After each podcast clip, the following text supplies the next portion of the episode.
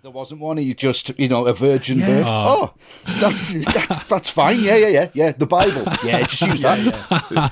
yeah. What was Jesus' Medichlorian count?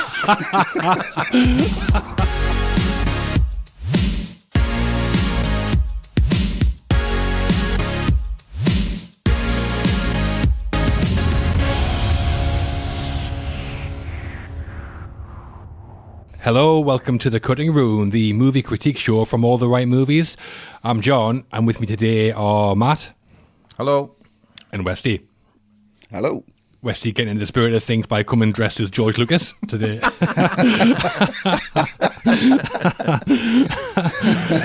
You said you were going to mention that. That's how far he gets into me. How far he gets into me subconscious. Well, our previous... I'm here to direct a media uh, YouTube video. Well, our previous two episodes of The Cutting Room have been reviews of new releases in the Batman and X. But today we're going a few years back to critique a, a classic.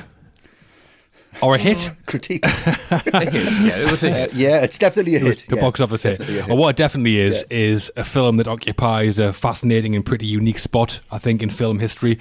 So yeah. we're talking about the one and only Star Wars Episode One, The Phantom Menace. Yes. Before we do that, though, just to let everybody know that All the Right Movies is a YouTube channel, and what you're listening to now is the audio podcast version of the latest episode of our YouTube show called The Cutting Room. The original video version, along with many other episodes and videos, is available on YouTube, so please head over to our channel to watch and subscribe. We actually started out as a podcast, and you can access our full archive of over one hundred twenty podcast episodes on our website, all the right movies dot com, or by signing up to become an All the Right Movies patron at patreon.com forward slash All the Right Movies. Patrons also gain access to loads of other benefits as well, including an exclusive video episode of The Cutting Room every month, chosen by and created specifically for our patrons. So, as you can see, there's loads from All the Right Movies to keep you busy, so please check out YouTube and Patreon. But for now, it's back to the film. The three of us are all old enough to remember The Phantom Menace the first time round in nineteen ninety-nine, aren't we? Mm-hmm. Yeah. Oh, yeah. Yeah. And that run-up, I mean, it was the most eagerly anticipated film in history, possibly. The hype surrounding this movie has been overwhelming. Now the question is, will it deliver? Its release was a big event, and the critical and public slamming it received afterwards has become pretty legendary as well. Mm-hmm. But despite that slamming, we're still here talking about it. So yeah. why are we talking about The Phantom Menace now, over twenty years later? Matt? Well, I guess because now it, it's complete, isn't it, the whole Skywalker saga thing. So people kind of get divided into camps. Do you prefer the original trilogy? Do you prefer the prequels? Do you prefer the sequels? How does it all balance out? Were the, were the prequels as bad as everyone says? Or was there just too much expectation heaped upon it? Was there actually mm. some interesting stuff in there? Um, you know, I mean, it's Star Wars. People obsess over it. People fight over it. People fall out over it. Yeah. So I think it should still be good to go back and just answer the question, is it as bad as we remember it being? Yeah. Well, we're going to find out. Well, my earliest memory of the film is actually when the trailer for it first came out, like nineteen ninety-eight yeah. it must have been. Yeah. I mean, what a trailer that was. I watched it it's again before we did this. Fantastic. It is still a brilliant trailer. First time yeah, round with no context. Mm-hmm, yeah. I mean, the battle droids, the pod race looked incredible in that trailer. And that shot of Darth Maul lighting a double-ended lightsaber. I mean, I thought I was yeah. going to burst into flames the first time I saw that when I was seventeen. Do you remember that, yeah. that Austin Powers trailer as well? The one that said, if you see one film this summer, see Star Wars. Yes. But if, but if you see that. two. And if you see two, two. see Austin Powers. Yeah, yeah, yeah. Yeah, I remember that. Yeah, yeah, brilliant. You were expecting someone else? And when it came out, the film, and I saw it, I was perplexed, I think is the word, more than anything. It was like, was that good? It must have been. It must have been good. It yeah. can't have been bad, surely. I need to see it again. So I did see it yeah. again five times at the cinema. It's the most times I've ever wow. seen any film at the cinema. I think I was hoping it was all suddenly going to click, but yeah. it never really did. And to be honest, it mm. still really hasn't. And I'm still pretty perplexed about the whole thing more than anything else. I think what makes The Phantom Menace interesting now and worth talking about is that run-up. This is back in the day when movies would come out in the U S about three months before the U K. And I remember people flying yeah. out to see it from the U K to be first in line. You see footage now of those people back then, and the thought they might actually not be good is like an impossibility to them. the current computer yeah. reality yeah. where the Phantom Menace will not be brilliant. What are you going to do if the movie really sucks? uh, sit, probably see it again. There are now eight wonders of the world, one of them being this, this movie. Thank you. And watching that now, I mean, it's like, yeah, there's no chance of this going wrong, is there? Absolutely no chance. But I would say we're not here to say George Lucas raped our childhood or anything stupid like that. No. In all honesty as well, with the nostalgia I have, I actually developed a bit of fondness for this film over the years, much more so than the other two prequel films, I would say. So we're going to look at it through our eyes now, like you say, Matt, and how well or badly it's aged, which should be funny. I mean, interesting. Mm. Yeah, it should be. And Westy, you in the Phantom Menace, still furious? So, so furious. I'm, I'm only doing. I'm only doing this because I just I need closure. I think this is this is a lot to do with, with, with what's wrong with this, and I think we need to address a few things. Be might, a new man after this. Hopefully, be a new man. It's like this is. Want to burn the lumberjack at the top? Exactly, but that but that's the thing. It's like. Yeah, I just need closure from it, really. I just, I need, I need some peace in my life, and, and I think this is one of them things that really, like you, John, I was just so confused by it, mm. and I did leave, and I thought that was brilliant, and then it, I just slowly thought as, as I thought about the film, going like on the night time, just was it? Yeah, that lightsaber fight was good, but what, what was the middle? Yeah. What was that? Why? Yeah. Why is the two Queen Queen Amidalas? What, why did the runs? Why did the run so fast and they never do it again? Yeah. What what the fuck is going on? It was just one of them things. It was just, for me, very confusing. And I think I think it might be to Lucas, you know, t- to be applauded, really. He's made it so confusing that people have to go back to the cinema and watch it five times. No wonder it was a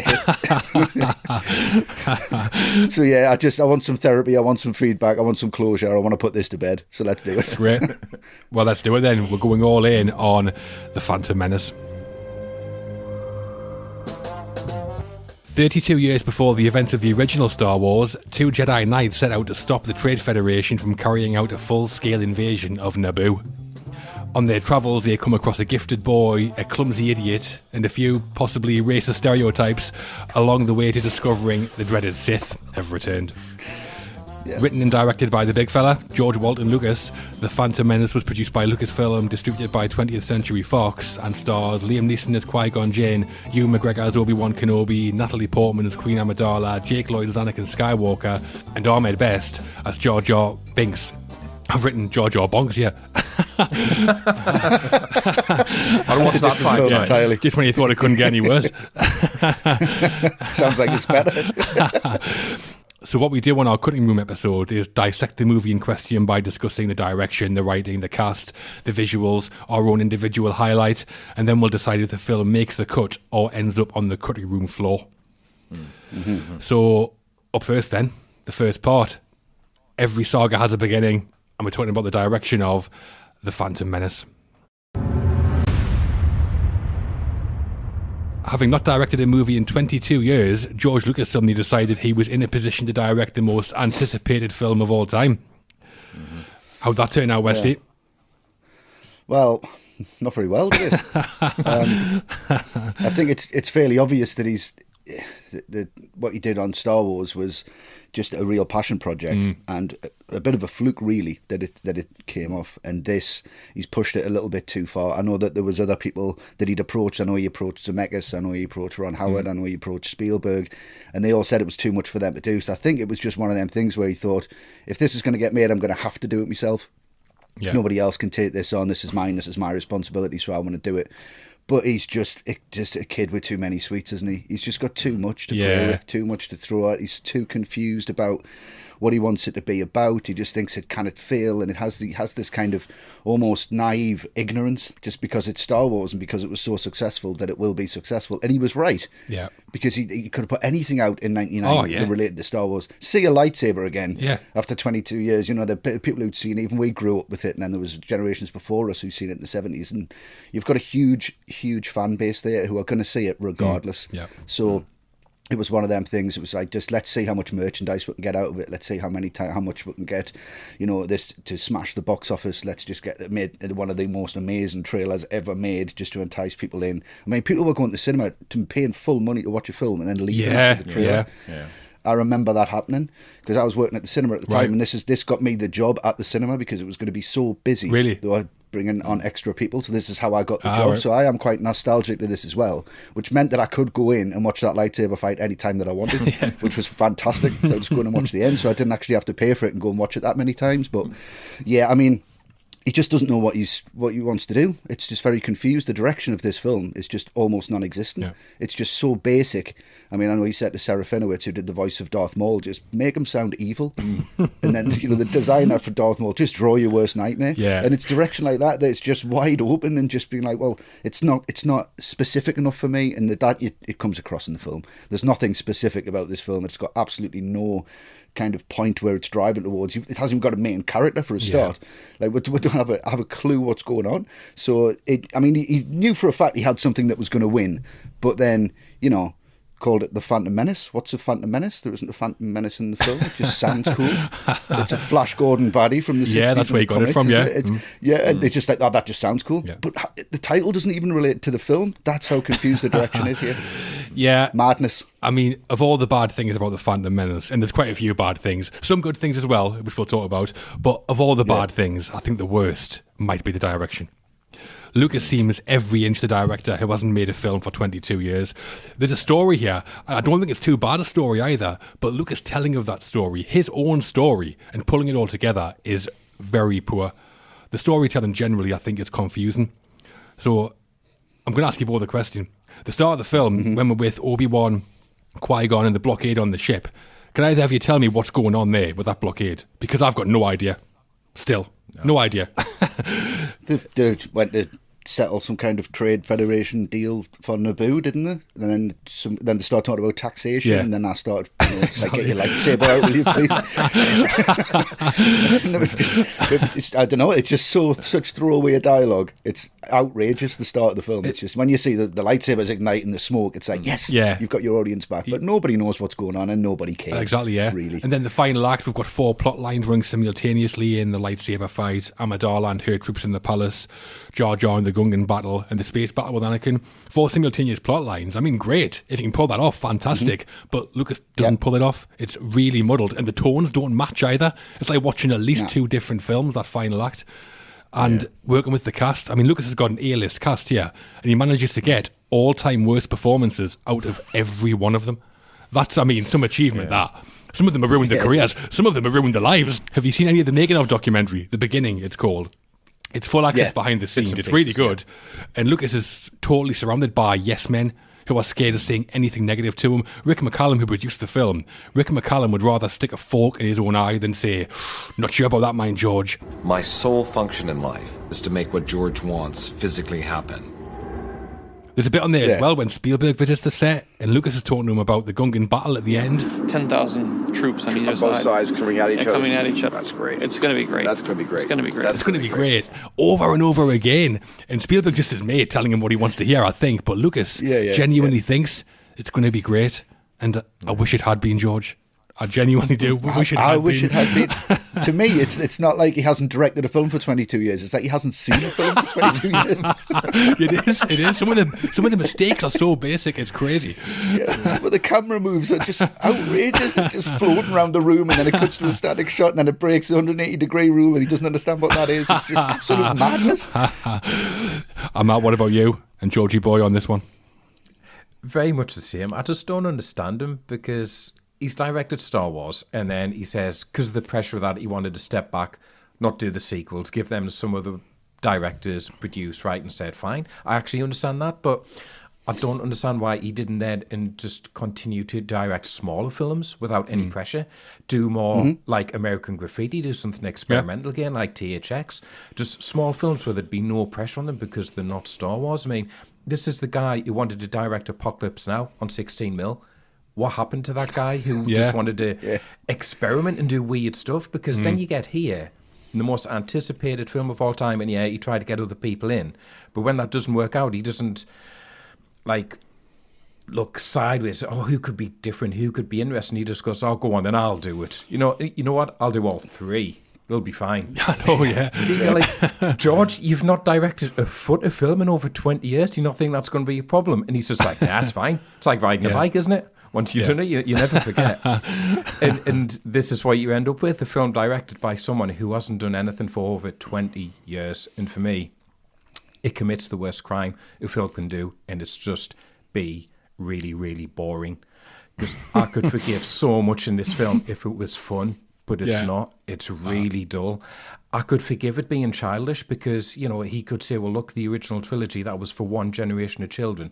This is for a different generation. That would be fine, but at least give the adults something to get involved with.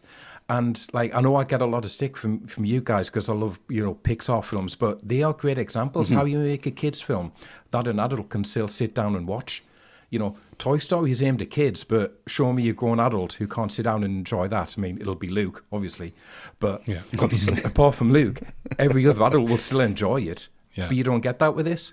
And, you know, I'm I'm very happy to say I still enjoy The Force Awakens because at least that's fun and it's mm. fast-paced. I mean, yeah, afterwards you can start to pull it apart and pick various bits of it to pieces. Of course you can. But in the moment, it's fun. Mm. Phantom Menace doesn't even have that. The direction is just so dull and it's so slow. And that torpedoes everything. And, and like I say, John, there are good things in this film, but yeah. they're all come and done because of Lucas's direction. Yeah, there's footage as well of when they had the first screening of The Phantom Menace, the first cut of it, and everyone's just oh, like, yeah. yeah, what we're going to do, yeah. How do we save this? It's like Disaster Zone. I may have gone too far in a few places. Uh, boggles the mind. So, George Lucas' direction on The Phantom Menace then, I think pretty great by the sounds of it. Yeah, flawless, absolutely flawless, giving Spielberg a run for his money here. Yeah.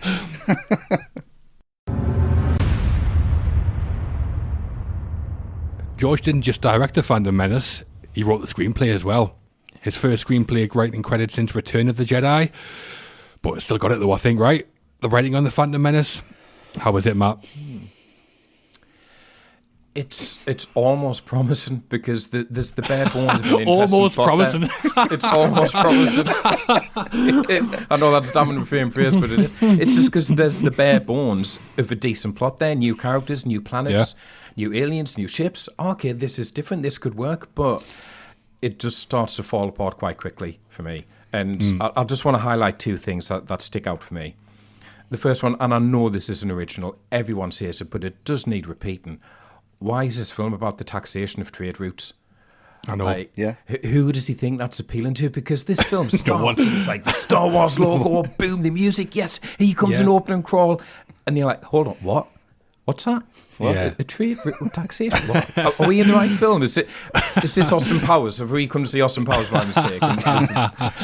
And it just becomes so cringeworthy because Lucas continues to double down on that throughout all this talk of our trade franchises being revoked. Oh, the Senate's doing this, the Senate's doing that.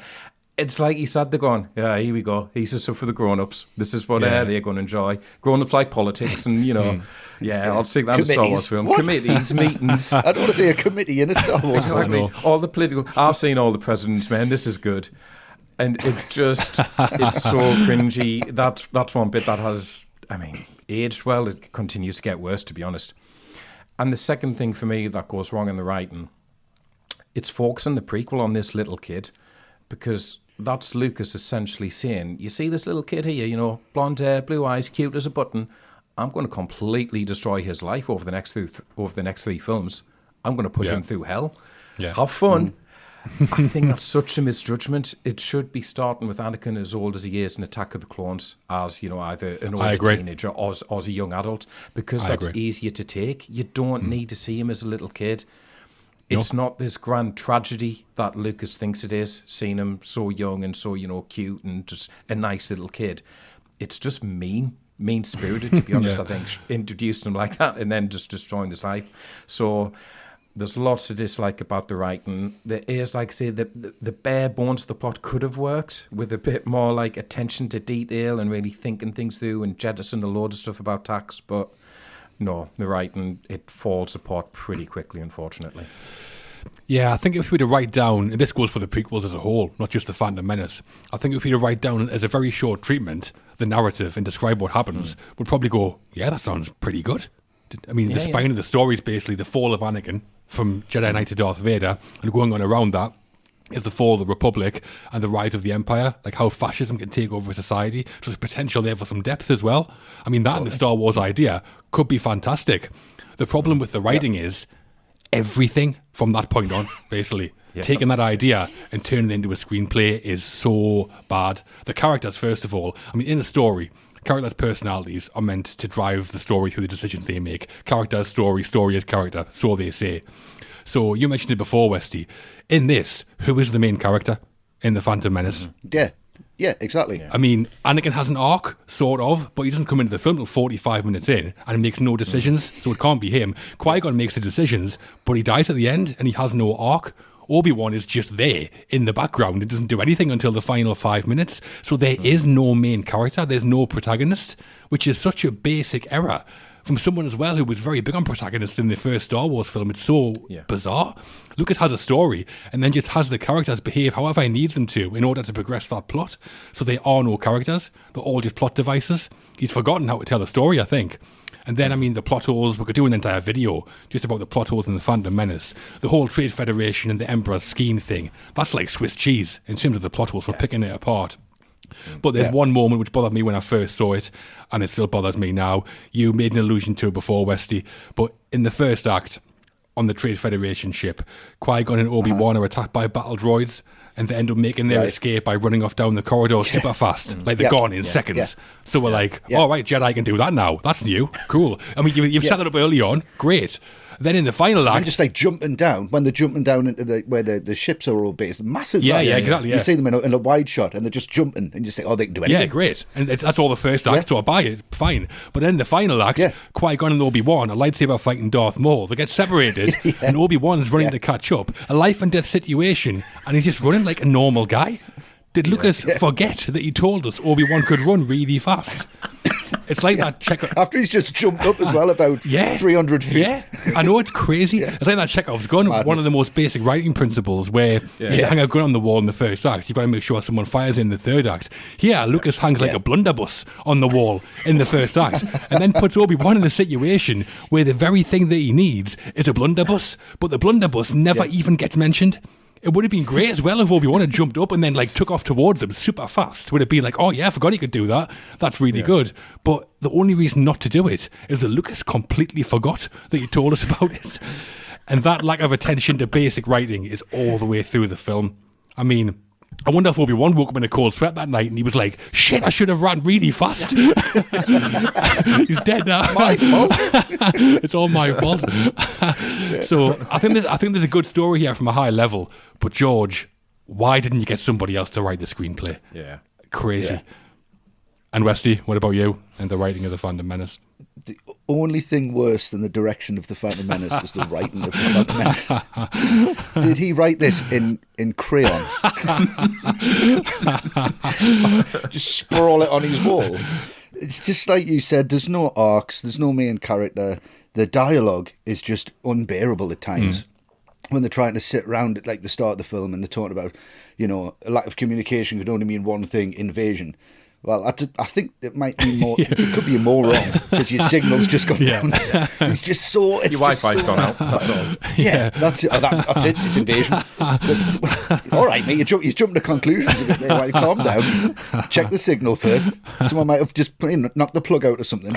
But just, it's just absolutely ridiculous. Negotiations. We've got no communications. It's just that why have a line in there that rhymes like that? It's just impossible yeah. to listen to and impossible to say. And it's just the flitting around the room. And he's trying to give some seriousness and some depth to some characters, and then Jar Jar Binks is introduced, and you just that dialogue is just so bad. Excuse me. Everything he says is so bad. The choices he makes for the for the actors and for some of the extras in there, for that thing when they go under the water, and he's just like, oh, yeah. like that for ages. yeah. Oh, oh yeah, it's horrendous. Get out of my face, man! Absolutely rubbish. That... How did I put up with this? Is that Brian Blessed? yeah, yeah, yeah, yeah. But it's just like. But it's just way over the top and it just doesn't work. And it's just, you know, Terrence Stamp's in there. Yeah. You forget about that. Yeah. And he, and he was looking forward to acting with Natalie Portman yeah. in the scene. and she wasn't on set that day. And George Lucas said, oh, I'll just act against this and put a bit of paper in front of him with these lines on it. And he just had, that was his direction. That was his writing. Yeah. That sums up George Lucas. It's just a stick with an A four bit of paper on yeah. it and crayon sprawled across Terrence Stamp. It's Terrence Stamp. Yeah, I know. Do you know what I mean? Yeah. And he's like, oh, he turned down roles in the other two films because he said it was just an impossible way to, to act. It was right. just so boring. It yeah. just wasn't very good. But there's nothing I can say that you guys haven't already said. It's just a very messy, very muddy, very confused film, and I don't understand how anyone in their right mind would could have read this and just went, George, this is a bit shit, mate. I know. That's what. I'm, Do you know yeah. what I mean? That's what I mean. That's that's it. Even even his kids could have said it. His wife could have said it.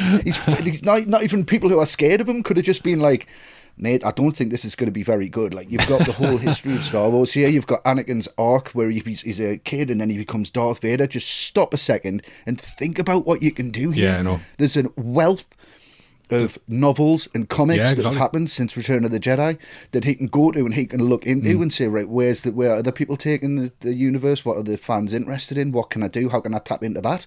And make something Absolutely. incredibly deep. Mm. But he didn't. Yeah. He just went, oh, there he is. There he's in a pod race. Oh, isn't that good? Yeah. He's got the, oh, that's fine. Okay, great, cut. Yeah. You know, it took two years to edit this fucking thing. I'm not surprised. I th- God, I'm just getting more and more furious as I talk about it. Anger leads to hate, Westy. So you need to, hate leads to suffering, so you need to calm down. that's what. That's the point. Why I've suffered for so long. I think the, the, that's the worst thing for me. It's, it's the missed opportunity, like you said there. The opportunity here for a story could have was massive. You could have told a great story here, but yeah, it's just such a missed opportunity. It's just so it's just so childish. twenty thousand Metachlorian count. No Jedi's got anything like that. What does that mean? I don't know. So, oh, it, it, what about his father? There wasn't one. He just, you know, a virgin yeah. birth. Oh, oh sound eye. Yeah. Where's that from? Yeah. What's the matter with him? Yeah. Who's reading that going, that's, that's, that's fine. Yeah, yeah, yeah. Yeah, the Bible. Yeah, just use that. Yeah, yeah. yeah. It's a whole, that's par- original. It's a whole parallel to Jesus. What? yeah. What was Jesus' Medichlorian count?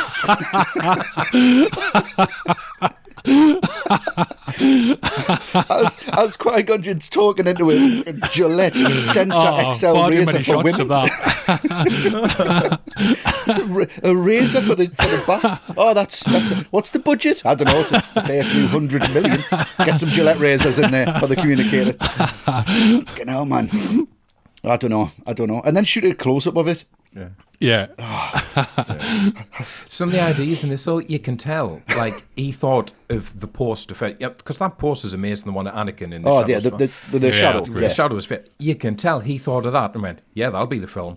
Without thinking, yeah. do you not want to maybe see if that works as an idea? I mean, fair enough, it's a cool poster, but do you really want to... yeah, that's a cool... That's no, no, we'll, we'll do the other poster. Yeah. It sums it up. Yeah, you need more, yeah, you need more than one shot in a film. Yeah. This episode of All the Right Movies is sponsored by the Speakeasy Noir Cast. Join hosts Jason and Carly as they get lost in their love of noir movies and bring you the scandalous behind-the-scenes stories on classics like The thirty-nine steps, Dial M for Murder and Touch of Evil. Their most recent episode is on Who Framed Roger Rabbit, so what's not to love there? The easy banter and great on-set stories are all washed down with a brand new delicious alcoholic-based drink recipe for each new episode. If you like your femme fatales and your laconic leading men, the Speakeasy Noir Cast is the one for you. New episodes drop regularly, and you can listen to them in all the usual podcast places, including Spotify, Stitcher, Apple Podcasts, and at resurrection films dot co dot U K. The link for the site is in the description for this podcast. Thank you to the Speakeasy Noir Cast for sponsoring this episode of All the Right Movies. This episode of All the Right Movies is also sponsored by the Mixtape Podcast. Join old friends Jason, K C Masterpiece, Matt, Stewie D, Noah Body and Spanky as they discuss their love for nostalgic popular culture and its relevance today. There's a lot of ridiculous but fun behaviour on the show as the guys talk about movies, music and everything else from the eighties and nineties. Sprinkle some great interviews into the mix and you've got yourself one hell of a fun show with new episodes dropping all the time. Catch them wherever you listen to your podcasts, including Google Podcasts, Spotify, Apple Podcasts, all the big boys, and their website, the mixtape pod dot com. The link for the site is in the description for this show. Thanks to the Mixtape Podcast for sponsoring this episode of A T R M. And finally, it's over to the guys at Stories, the True and the Fictional, to tell you about their podcast. Hello, my name is Jamie. My name is Ryan. And we have a podcast called Stories, the True and the Fictional. We talk about stories in the movies, stories in books, stories from history, and stories from Crazy Joe down the street. But we also talk to the storytellers, the authors, the filmmakers, everyday folk with a story to tell. If this sounds like your kind of thing, then check out Stories, the True and the Fictional on Apple Podcasts and Spotify.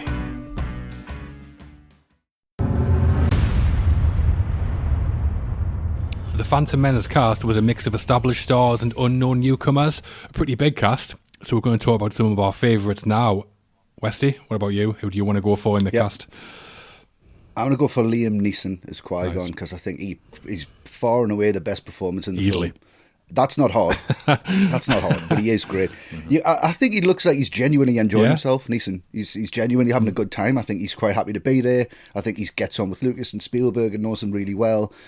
He just he's just having a bit of fun. I think he's just not taking it too seriously, and he gives some real weight to the dialogue that he's got. He doesn't make it as half as hammy as McGregor does, mm. and he just, you know, he does nail that. He nails the physicality. I love seeing him do the lightsaber fights. That one with Darth Maul on Tatooine is yeah. fantastic. Um, I think he's just really good. Like when he goes back on the ship and he's just, you know, introduces Anakin to Obi-Wan, I think that's a really lovely moment. There's some really yeah. nice moments in that that he kind of really sells. Um, and he does that. I mean, who else could do that? Like I said, that metachlorian count, and I'm sending you a blood sample, and that just like he has that real ponderant, I don't know, and you kind of want to watch, and you go, all right, I shouldn't have believed that, but I kind of do because it's Liam Neeson. But I read somewhere that they were building the sets, and they only built them to head height, so then they filled the rest in with computer oh, yeah. graphics. But Liam Neeson was so tall they had to rebuild them, and it cost one hundred fifty grand just because he was a really tall. To How tall is Liam Neeson? one hundred fifty. You know, his eyes about six oh, seven or something. Wow, eyes right. massive. uh, really tall. So that like rebuild the, the sets for it, which, which was great. But you know the the feeling I get. I watched this again with um with my son, and he absolutely loved oh, great. it. And I thought, well, that, you know, that's that's who it's for. But he's five right. years old, right. so that's fine. And it's just very flashy and very visual, and he kind of loved it, and he thought it was great. And I think Neeson looks great in it, and he really liked him, and he said that that was his favourite character. The, yep. the green lightsaber one was his favourite character, and I was like, well, that's obvious. But it feels to me like, you know, when you were at school and you had a game of football, and the P E teacher joined in. And he was just having fun, and he was just, piss, like, just pissing around and knocking goals in left, right and centre, and everyone else was like chasing him because they were crap. That's Liam Neeson in The Phantom Menace. Well, a Brian Glover in Kez. Yeah, yeah. Exactly like that. Like, yeah, yeah. Like somebody's dad joining in to take the piss. I do know as well that uh, Neeson was so eager to be in the film that he said he signed on without reading the script. I mean, add, add, yeah, add your own punchline yeah. there, to be honest. Yeah, exactly. Well, yeah. yeah, I agree. Liam Neeson is easily the best performance in the film for me as well. But I'm going to talk about the biggest personality vacuum in the film, Obi-Wan Kenobi. I mean, already yeah. iconic mm. from the trilogy, the original trilogy, in terms of a character. I was excited to see young Obi-Wan in there, especially played by Ewan McGregor, who I liked. But this character, what's the point? What's the point in this character yeah. in this film? Does nothing of note until the final five minutes. Spends half of it sitting on that spaceship in the desert, and he's always in the background yeah. in almost every shot, just always there. Loads of scenes where he's like a set dressing. I mean, you talked about Qui-Gon there, Westy. Yeah. And in terms of this film, yeah. Qui-Gon and Obi-Wan should have been one character for me, called Obi-Wan Kenobi. He finds Anakin, he yeah. takes him to the Jedi Council. Instead, just sitting on a spaceship. If anyone should have been the main character, it, maybe it should have been Obi-Wan in this film. But then, no, just sitting on a spaceship and then wait until the final five minutes. I think that, yeah, I think that was the original draft, and then he brought in the, the character of Qui-Gon Jinn later. It was supposed to be really? just Obi-Wan. Right, right. Um, that was the that the original draft was that was how it was. It went through a, few, a fair few rewrites, but yeah, you're right. When he's fighting um, Darth Maul in the desert, and they come in, they're like, Qui-Gon's in trouble, and all he does is like, oh, yeah, oh, no, oh, I know, I oh, I don't don't fancy this much. he, he looks pretty good. Yeah, t- just take off. Did you know that when he got the part, though, he'd been partying with um, Noble Of course Gallagher I did. Of course I knew night. that. yeah. And then, and then the day after, they had a, like a, a lightsaber fight yeah, in his back garden because Noble Gallagher had a couple yeah. of toy lightsabers. That'd be brilliant. But yeah, pointless studying uh, any Alec Gillis films before this to get his dialect right and his walk right. Too much. Just, but he didn't. Too much. Method for the Phantom Menace. I'm mad. What about you in the cast? Well, I want to talk about Jake Lloyd. Right. But I'm not going to sit here as a forty-two-year-old man and go piling in on a ten-year-old. Please don't. It's not gonna do that. No, no, I'm not. I and think he's that, good, isn't it, mate? If, if, if that's what people want from this, I'm, I'm sorry, I'm not going to go there because, you know, Jake Lloyd got enough harassment and bullying because of this film. He got it from school. He got it from the press. And by all accounts, even now, he doesn't have the happiest of personal life. So, you know, it, it's not going to be a big rant for me about him because I think there's a lot of people need to have a bit of a long, hard look at themselves in their treatment of Jake oh, yeah. Lloyd. Just because of this film. Yeah, I, I agree. Yeah. A lot of entitled people just taking mm. it out on him because it wasn't what they wanted. So pathetic. Is the performance, is it, is it what the film needs? I don't think so, honestly. I think it needs someone like Haley Joel Osment in there, someone who clearly had a real talent as a young actor and who could give the role the depth and the emotion that it needed. I don't think that's Jake Lloyd. I've seen worse child performances. Yeah. I'll say mm. that for him. I don't think he's as bad oh, yeah. as people make out. There's much, especially with this dialogue, yeah. things he's got to well, say yeah. and do. Yeah. And well, exactly. Yeah. Not well. That's the thing, isn't it? None of this is his fault. I mean, he's ten years old. Who wouldn't want to be in a Star Wars film at ten years exactly. old? Exactly. You know, and I, I think if anyone needs criticising here, it's Lucas again because it's his choice to take the most iconic villain in cinema history and put it all on the shoulders of a ten-year-old kid. Hmm. Yeah. You know, like said in the writing, I think that's a, just a plain story misjudgment. And it was his choice to cast Lloyd. And the thing about Lucas, he's renowned as being one of the worst directors of actors Hollywood has ever yeah. known. You know, everyone complains about the direction he gives actors. He can't mm-hmm. do it. So why on earth does he want to make this little kid one of the central figures of this film? And there's um, there's this really interesting behind-the-scenes clip, I don't know if you've seen, where it's where he's at home and he's, he's first met Qui-Gon. And Jake Lloyd's just messing around because he doesn't know what to do and he's getting fretful and annoyed. And Liam Neeson is sitting there with him and you can tell Liam Neeson's getting really annoyed because his kid's acting up. And I just think that's where the director needs to mm-hmm. step in. Right. To, to tell mm-hmm. this kid what to do. This is what you need to do. Stop annoying the, the adult actors, which is what is happening with Liam Neeson. But Lucas doesn't do that. He just puts the whole film on his shoulders and thinks he can take it. So when it comes to Jake Lloyd, I wish him nothing but the best. I hope he, he, he finds peace and happiness in his life and he gets to a better place because none of this is his fault for me. It's not. I mean, people say Anakin's annoying and this and that. I don't really find him annoying mm. that much. The problem for me is that I just don't mm. buy at all that this kid grows up to be Darth Vader, to be honest, because there's no yeah. science. He's like a happy little boy, even though he's a slave. So it's mm-hmm. all at odds with each other. Yeah. And you're right, Lucas does have a reputation for not being good with direction and directing actors. He got away with that on Star Wars, I think, but it catches up with him here. Yeah. And no more so than totally. I think with Jake Lloyd. I think it is. He's got some terrible lines. And he, the way he's been clearly told to say those lines is the problem. Like, are you an angel? You can tell he's been told to say it like that. He must have been. And there is behind-the-scenes footage as well that you can see of the, the other three kids who were in for the running of Anakin, and Jake Lloyd is easily the All best right. actor of the four of them. Are you an angel? What? An angel. I've heard the deep space pilots talk about them. To be honest. So right, I think right. a lot of it probably yeah. does sit with Lucas rather than Jake Lloyd, and blaming him for it is just ridiculous. He was doing what he was told. Yeah. Yeah, exactly. I mean, Darth Vader is one of the baddest villains in cinema yeah. history. Like, he's terrifying, and then you to put to make that kid that persona. It's like putting a ten-year-old kid in a film and going, "Oh, that's Hannibal Lecter." Yeah, yeah, yeah. You're gonna yeah. be like, "Oh, oh, right, I don't like it." It's yeah. just a negative connotation straight yeah. away. And yeah. you're right, making him so sickly sweet and sherbety, and then saying bye to his mom and "I will come back for you" and "Don't look back." That scene's yeah. amazing. It is. She's just like, just, just don't look back. It is good. Don't look mm-hmm. back. It's genuinely like, wow, that's mm. that's fantastic, and he's great yeah. in that scene, mm. but. Then you go, oh, actually, he's Darth Vader. So you kind of feel any sympathy mm-hmm. for the character because you know where yeah. he ends up. And it's just a massive yeah. misstep. Well, somebody we haven't talked about there is Jar Jar Binks, the bumbling Gungan. Probably the most divisive oh. Star Wars character ever. Took a lot of the blame for the slamming the film received back in ninety-nine. So now what do we think of him looking back at it? Matt? Well, I think Simon Pegg put it perfectly in space, didn't he? Jar Jar Binks makes the Ewoks look like fucking Shaft. And that is, that is still so true. Um, a- again, let's not criticise the actor Ahmed mm-hmm. Best again, somebody who got a lot of crap after this film yeah. and probably yeah. did regret taking the role. Not his fault, but because Jar Jar, he's just the perfect summation of everything that's wrong with this film. He looks wrong, he sounds wrong, he acts wrong. And in a film that is full of misjudgments, his character is the worst, because, like I say, it's fine for Lucas to want to aim this film at a younger audience, but Jar Jar is like Teletubbies level of childishness. Yeah. And yeah. I can still vividly remember just that feeling of being aghast watching him, like, really? Is, is this really happening? Is this yeah. what this character is? Am I going to spend the whole film with, with this character? Oh my God, what's going on? Am I losing my mind? Like, of all the decisions, how did this one get through every stage? I don't understand. But what's really fascinating, though, I think it's the only time you'll ever see George Lucas realise he's made a terrible yeah. mistake, because it's really striking how much screen time he has here, and then how drastically oh. little he has in Attack of the Clones. And then, I mean, I've not seen for a while, but I think Revenge of the Sith, he, you literally see him yeah, in one do. scene at the funeral at the end.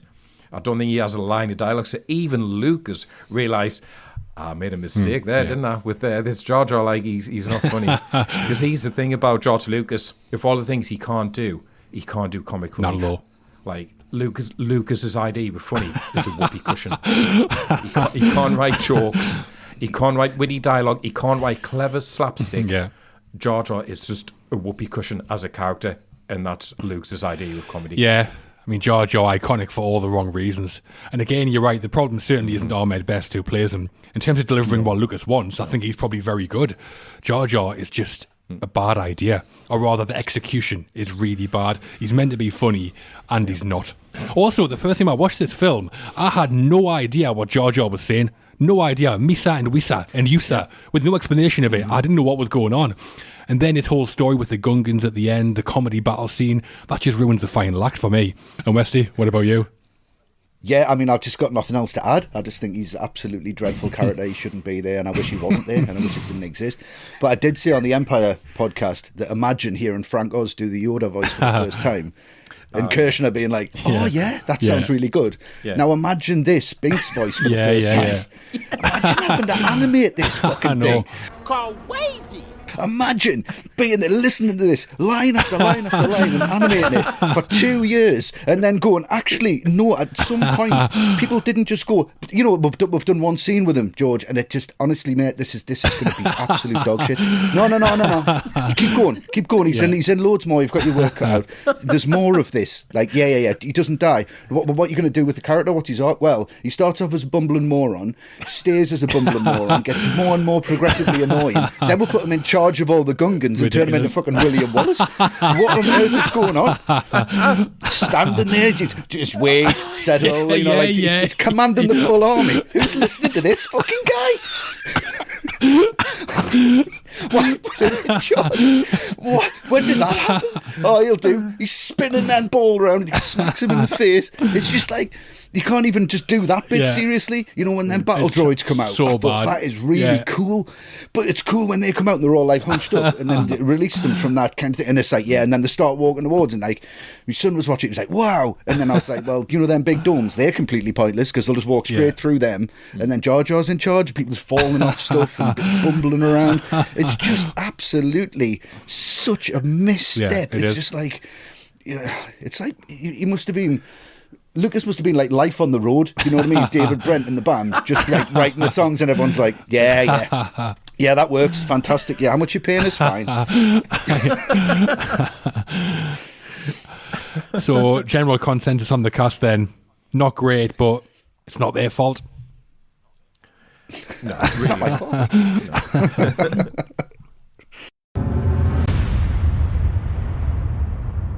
The original Star Wars trilogy was hugely cinematic with groundbreaking visual effects, of course, so that's no doubt something George wanted to carry on here. The D P was David Tattersall, and the visual effects were provided by I L M, obviously. Mm-hmm. So how did the yeah. Phantom Menace mm-hmm. look, Westy? Uh, I mean, I don't... George Lucas is, is quoted as saying some of this was shot thirty-five millimeter and some of this was shot digital. And I dare anyone to find out which of the shots were shot right. digital in there. But no one cares. No one cares. Who cares? You know, it's it, Tattersall has got a lot to do, to be fair. He's got to make this. He's got three Star Wars films to reference. And if you look at Empire, it, is it got that kind of tone? You look at Return of the mm. Jedi, is it more mm. like that? Or you look at the original gritty Star Wars, is it more like this? And it's like none of them. It's got a look all of its own, which could have been a good thing, but I honestly don't think it is. To me, it's just too colourful. It hasn't got any of that Star Wars grit mm. or texture that we've seen before. Mm. Even Return of the Jedi's got some of that. I know it's based before that, so it's more of a, you know, a cleaner kind of yeah. galaxy, as it were. It's not as yeah. run down, you know. The Senate's still there, and the Empire haven't risen yet, and all that kind of thing. But still, I mean, Tatooine's Tatooine. It still doesn't look the same. Doesn't have the same kind of vibe. It's just overlit. It's The camera moves are just so confused. But again, it's Tatooine just being like, yeah, okay, George, you want it to go left to right and then right to left, and it's not going to it's not going to yeah. match. But I'll, I'll do it. I'll, fine. Yeah, okay. Um, there's some great shots in the film. There's some that I really, really enjoyed, but they're all in the trailer, so just watch that. um, and it's pre- that's pretty much it. Every other thing, I mean, it's just, if you watch it from a cinematography point of view, it just, to me, it looks too digital. It looks too clean, and it actually just looks really colourful and almost laminated. And that type of look to a film is something I just really can't get away with. I need shadows and I need texture and I need sophisticated, well, not sophisticated camera moves, but at least thought about, um, you know, why it's moving. There's just a lot here. And you know, when Qui-Gon gets stabbed by yeah. Darth Maul, why is it such yeah. a high angle, like a security camera? What's the matter with that? yeah, it is. Yeah, it is. Yeah. There's, there's, there's a million ways you could shoot that death. And he's like, oh, well, let's just put the audience right out the way as if they're observing something that they've got absolutely nothing yeah. to do with. And it's, yeah. it's, It's choices like that that just really wind me up. The well, that happened to me with the first lightsaber fight on Tatooine when he jumps on the ship. It's shot at such a distance that I yeah. don't feel part of it. I feel like I haven't seen the lightsaber fight with, with that first one. It's weird. The first one, if mm. you watch, the, there's a the wide shot that tracks them, and you then all the dust's kicking up, and that yeah. looks brilliant, and they've got them both framed, and that's great. And then it goes so close after that, you, can't you don't see, see it, yeah. anything really. It's just you just see you just see yeah. robes and you know and sabers coming around and and that type of thing. But I mean. It, it's it, it, some some shots you're like, yeah, that's good, but it, it's just you know, it's just cinema by numbers. You know, if you've got enough money, you can make anything look like this. I think it's fairly straightforward, and I think a lot of it was just to do with the C G I. Mm. I think the actual, you know, the, the the physical kind of work in in camera kind of work was secondary to this scope that Lucas wanted to create. And it, to me, it just looks like you know, cutscenes of a computer game.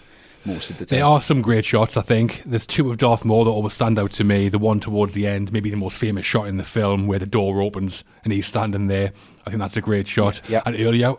In the trailer. In the trailer, yeah. And earlier, that fight yeah. with Qui-Gon on Tatooine, that low-angle shot behind him when the, he watches the ship fly away, I think that's a really good shot. Oh, and he just, yeah, put, put his lightsaber in. That's also yeah. in the trailer. yeah. Told you, all the good ones in the trailer. Uh, it's the best two-minute film yeah, I've yeah. ever seen this. And Matt, what about you and the visuals?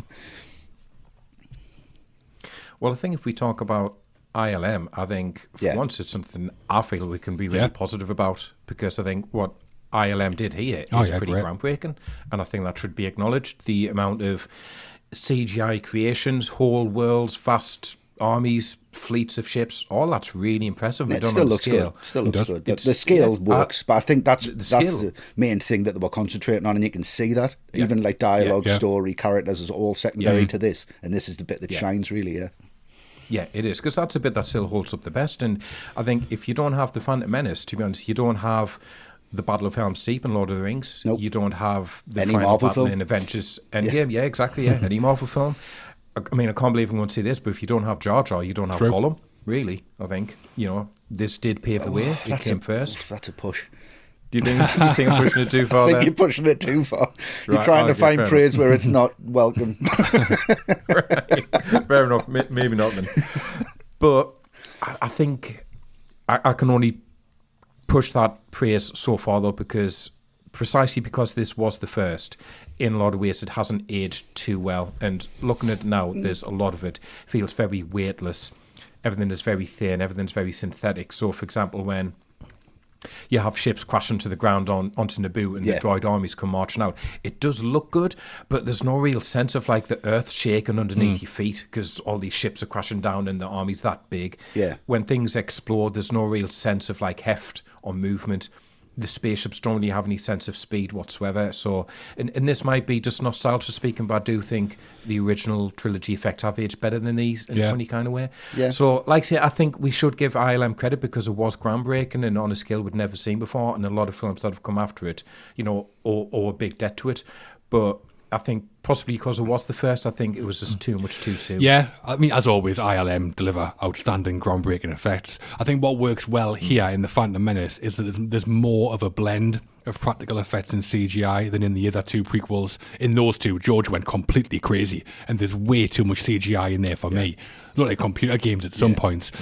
Here, though, it doesn't always look yeah. real. Jar Jar doesn't look always real, but the fact that he's a C G I character in a real place, in a real forest, on a real set, I buy it more, much more than I do in the prequels, so I'm fine with it, yeah. even though he doesn't always look real. And he was the first fully C G I character, so there was groundbreaking stuff going on. And yeah, I mean, I L M, yeah. fantastic as always. You can't, it's one of the few things that you can't pick fault with, I think.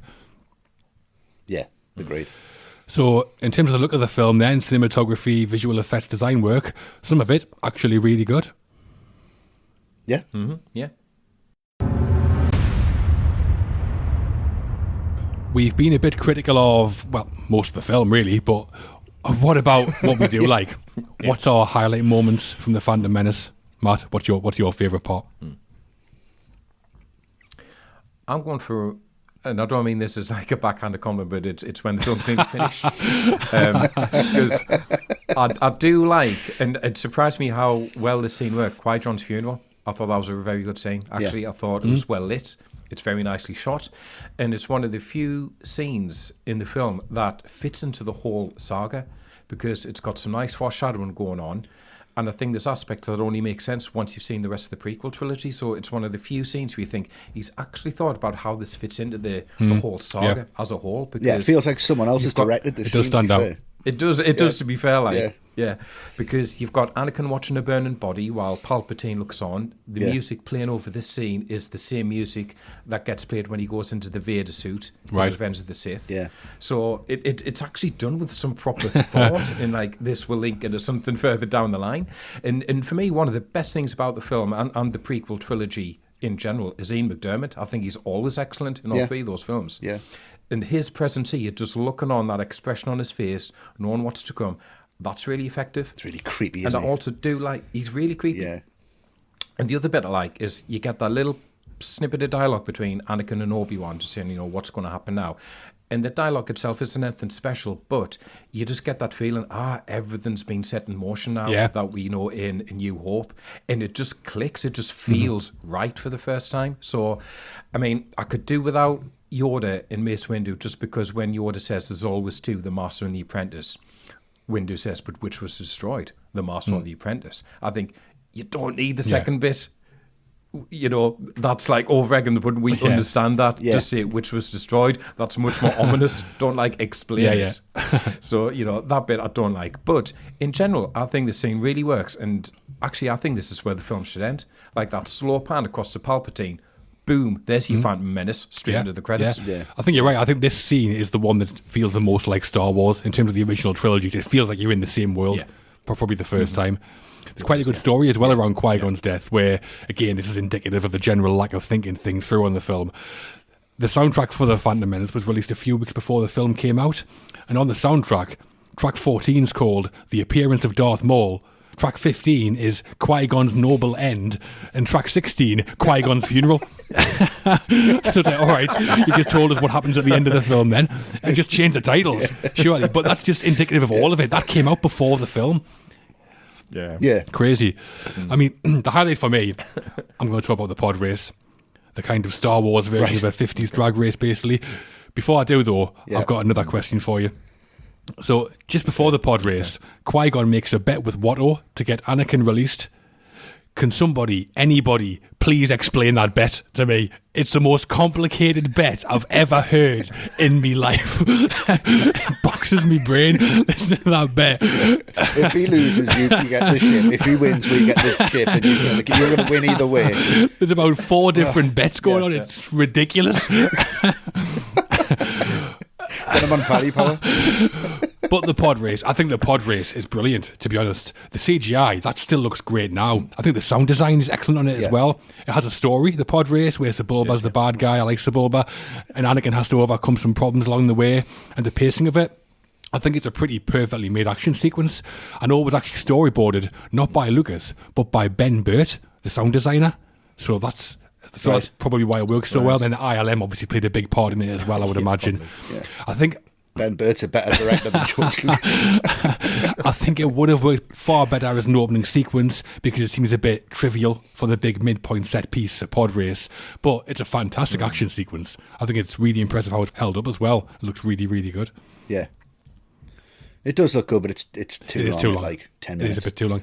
It's a bit um, too long, and you'd kind of lose you lose it a little bit. There's just a little bit too much thrown into it. You can see they've got like the lightsaber fight, they've got the pod race, they've got the big set mm. pieces, and everything else mm. around that's just fat, yeah, really. Yeah, yeah, true. But this is just a bit a touch too long. What's your favourite then, Wesley? What's your favourite part of the film? Well, I just mentioned it there. It's got to be that duel at the end between Obi-Wan, Qui-Gon, and Darth Maul. That appearance when he's just there, and then we'll handle this. That's the best line in the yeah. film. Yeah. Hands down, far yeah. and away. Right, we are Jedi, we'll mm. handle this. And you're like, that's what you want yeah. them to say. That makes perfect. There's no, like, he's a Sith over there. yeah. Me and Obi-Wan are going yeah. to handle yeah. this now. You know what I mean? Which is normally how we yeah. would write the dialogue.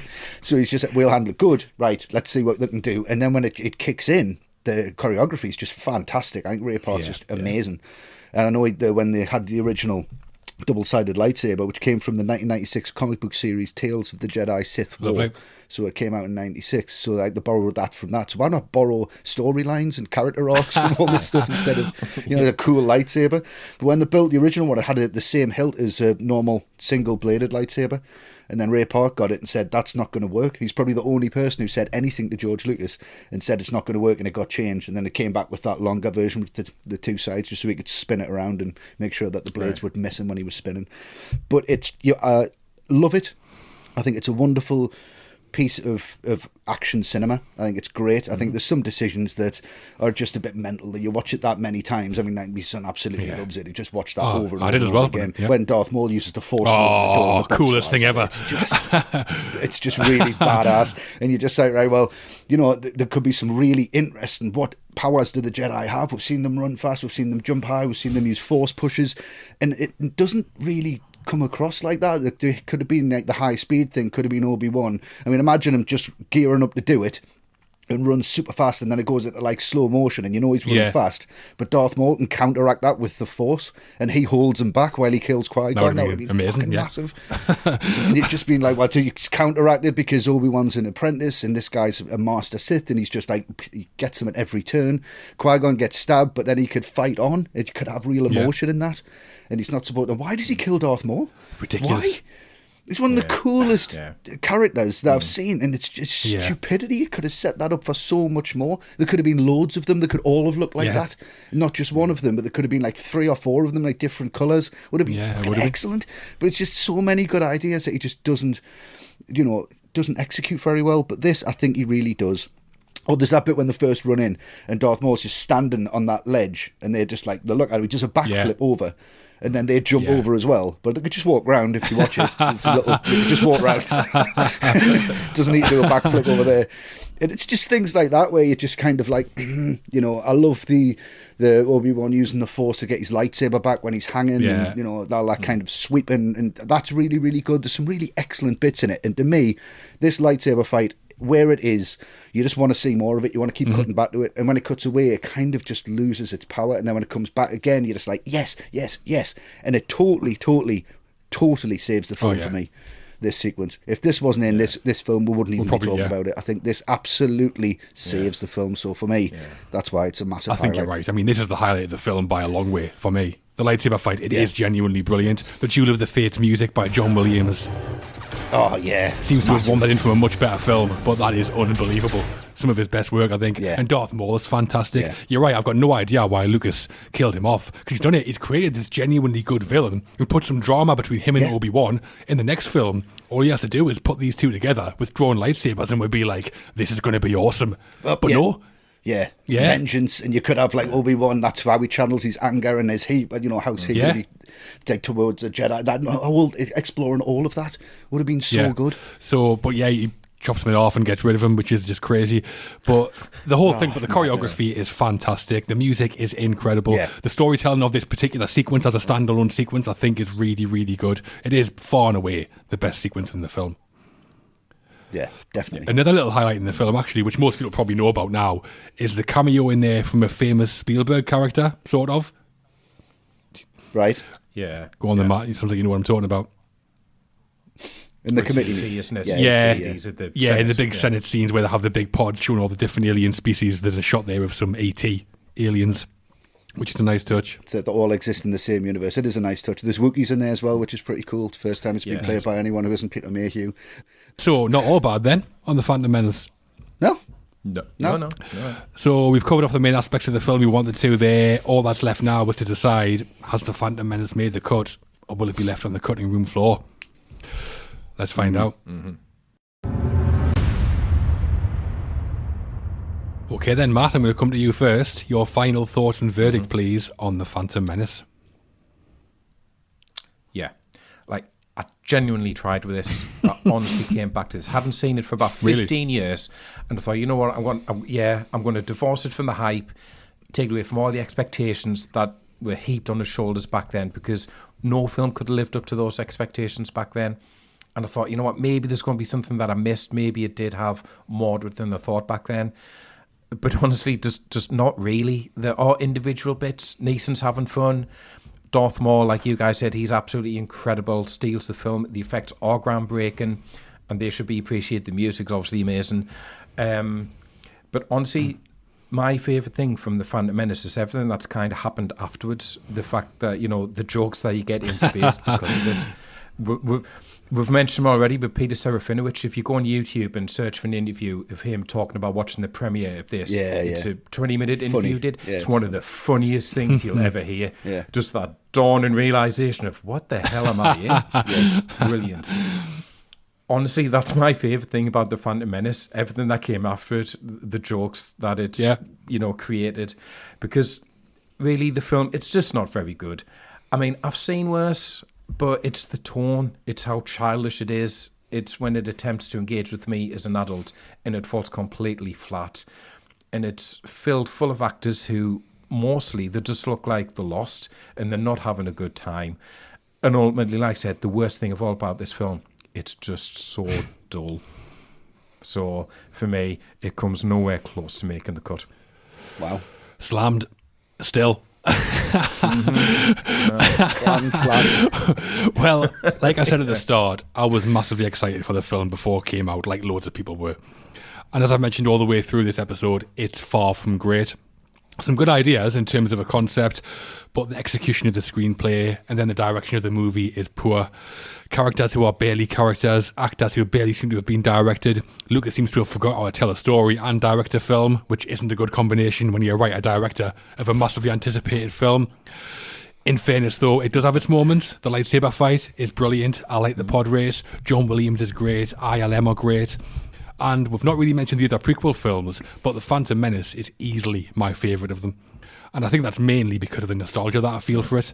I remember that anticipation, yeah. mm. the excitement from the trailer, going to see it opening night. So I do actually have quite a lot of fondness for the film, despite its massive failings. And I do actually still come back to it to watch it every two or three years, which I don't with the other two films. So right. I'm actually going to say The Phantom Menace, for me, has made the cut.